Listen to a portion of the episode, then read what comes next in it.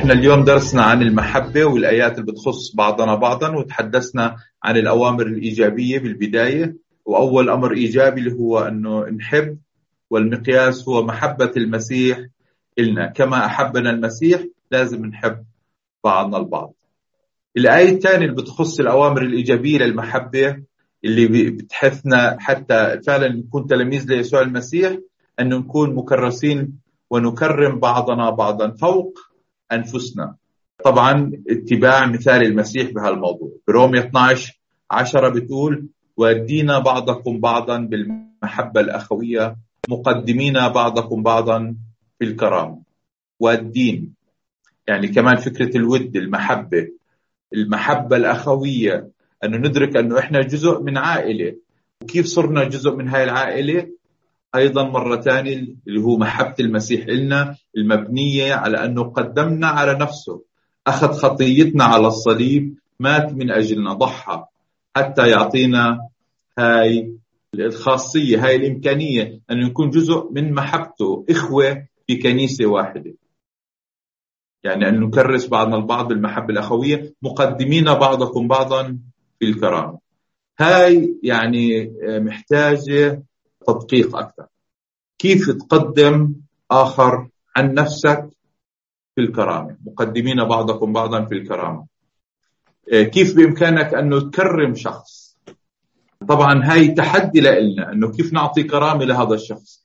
كيف رغم ممكن الاختلافات رغم رغم الاهتمامات المختلفة رغم الخلفية الثقافية الخلفية الاجتماعية العلمية الثقافية التعليم بغض النظر عن الاختلاف كيف أنه يكون عندك هاي العلاقة العميقة مع شخص أنه الشخص اللي أمامك يشعر بأنه مكرم مكرم بتعاملاتك معه.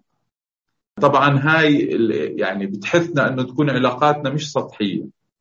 المودة الأخوية أنك تعطي كرامة لشخص هاي شيء ما بيجي بخمس دقائق بالشهر ولا ولا أنك تقول له مرحبا بالكنيسة أو لا هاي بتيجي من خلال التعاملات من خلال قضاء الوقت من خلال فعلا الاهتمام المحبة الصادقة بلا رياء وهي كلها الله بتحدانا فيها بيعطينا مقياس كيف بإمكاننا نتعلم من سيدنا ومخلصنا يسوع المسيح حتى فعلا يكون عندنا هاي المحبة الصادقة. نعيش في وئام مع بعضنا البعض. مهتمين بعضكم بعضا اهتماما واحدا. غير مهتمين بالأمور العالية بل منقادين إلى المتواضعين. لا تكونوا حكماء عند أنفسكم. كمان مرة ثانية يعني كل شخص فينا عنده شخصيته المختلفة اهتماماته المختلفة أولوياته حياته أسلوبه في الحياة. بس هنا كمان الإنجيل بيتحدانا إنه لا لازم نكون ككنيسة كإخوة واخوات ننسجم مع بعضنا البعض نهتم اهتمام واحد. طب هاي لحالها يعني بدك تفكر فيها. أنت ومجموعتك ال small group تبعك المجموعة الصغيرة أنت والناس اللي بتعرفهم أهل بيتك كيف بامكانكم بالامكانكم تصلوا إلى هاي الدرجة من الانسجام؟ إنه تهتموا مهتمين اهتماما واحدا. غير مهتمين بالأمور العالية بل منقادين إلى المتواضعين. إيش يعني الأمور العالية؟ يعني الشغلات اللي اللي ممكن تنفخ اللي هي تكبر تعظم المعيشة شهوة العين الرغبات الجسدية اللي ممكن أي شخص فينا يعني اللي ابليس يحطها أمامه حتى يغريه أنه ينظر إلى الكبرياء ينظر إلى الأمور اللي بتشتهيها العالم. غير مهتمين. بل منقادين إلى المتواضعين. عادة لما أشوف واحد متواضع ممكن يكون شخص كثير عنده معرفة أو عنده إمكانيات وفي نفس الوقت هو عايش بطريقة متواضعة. كيف ننقاد له نتعلم منه. لا تكونوا حكماء عند أنفسكم. إذا سألت أي واحد هل أنت حكيم؟ أول ردة فعل طبعا أنا حكيم. وطبعا هذا الرد ينبئ ويشير إلى عدم الحكمة. حكماء لأنه بنتبع وبنطيع الكتاب المقدس وبنتمثل في المسيح. مش حكماء عند أنفسنا. قوموا ببناء بعضكم بعضا. روميا 14 19 فلنعكف إذا على ما هو للسلام ما هو للبنيان بعضنا لبعض. كمان بتسالونيك الأولى 5 11 تتحدث عن نفس الموضوع. لذلك عزوا بعضكم بعضا وابنوا أحدكم الآخر كما تفعلون أيضا. كيف تعكف على ما هو للسلام؟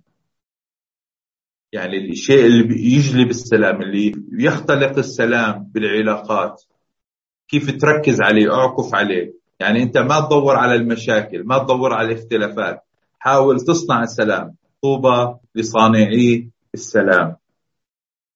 ما هو للبنيان بعضكم بعض؟ يعني كيف تبني؟ مش عشوائي يعني بيكون في عنده مخطط بيكون عنده تصور بيكون عنده إمكانيات بيكون عنده خطوات عمل حتى يبني شيء معين.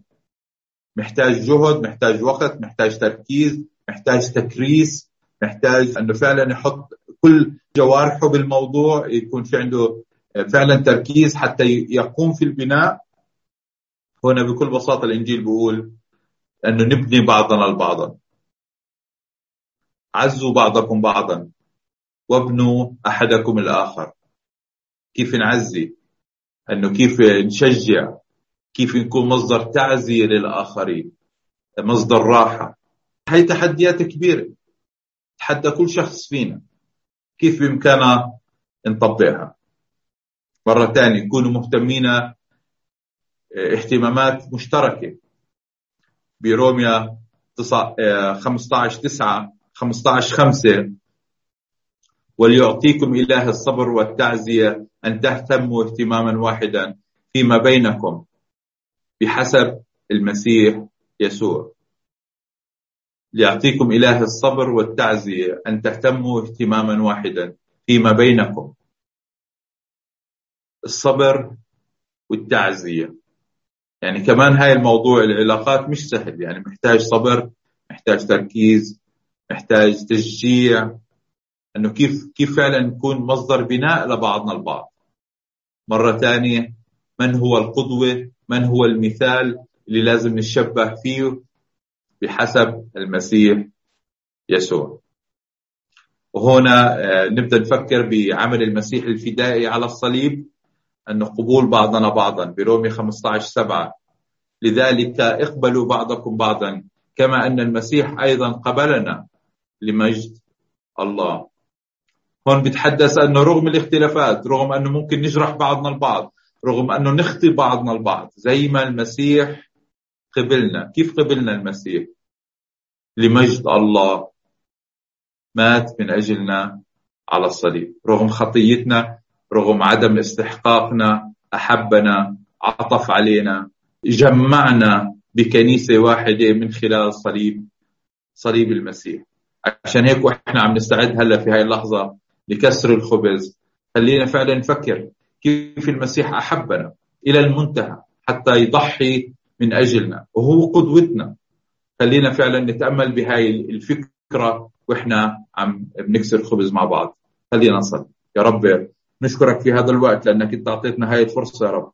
أنه نتعلم مع بعضنا البعض كيف أنت يا رب أحببتنا أنت مثالنا أنت قدوتنا يا رب. عشان هيك يا رب نحطك فعلا سيد حياتنا. بنقول لك يا رب آه، نقبلك كمخلص. وفي نفس الوقت يا رب بنعلنك كمالك على حياتنا. عشان هيك يا رب اقبل يا رب تذكار يا رب عم نتذكر صليبك.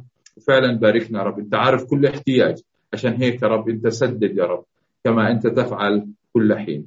يا رب نحبك ونصلي كل هذا باسم القدس. آمين.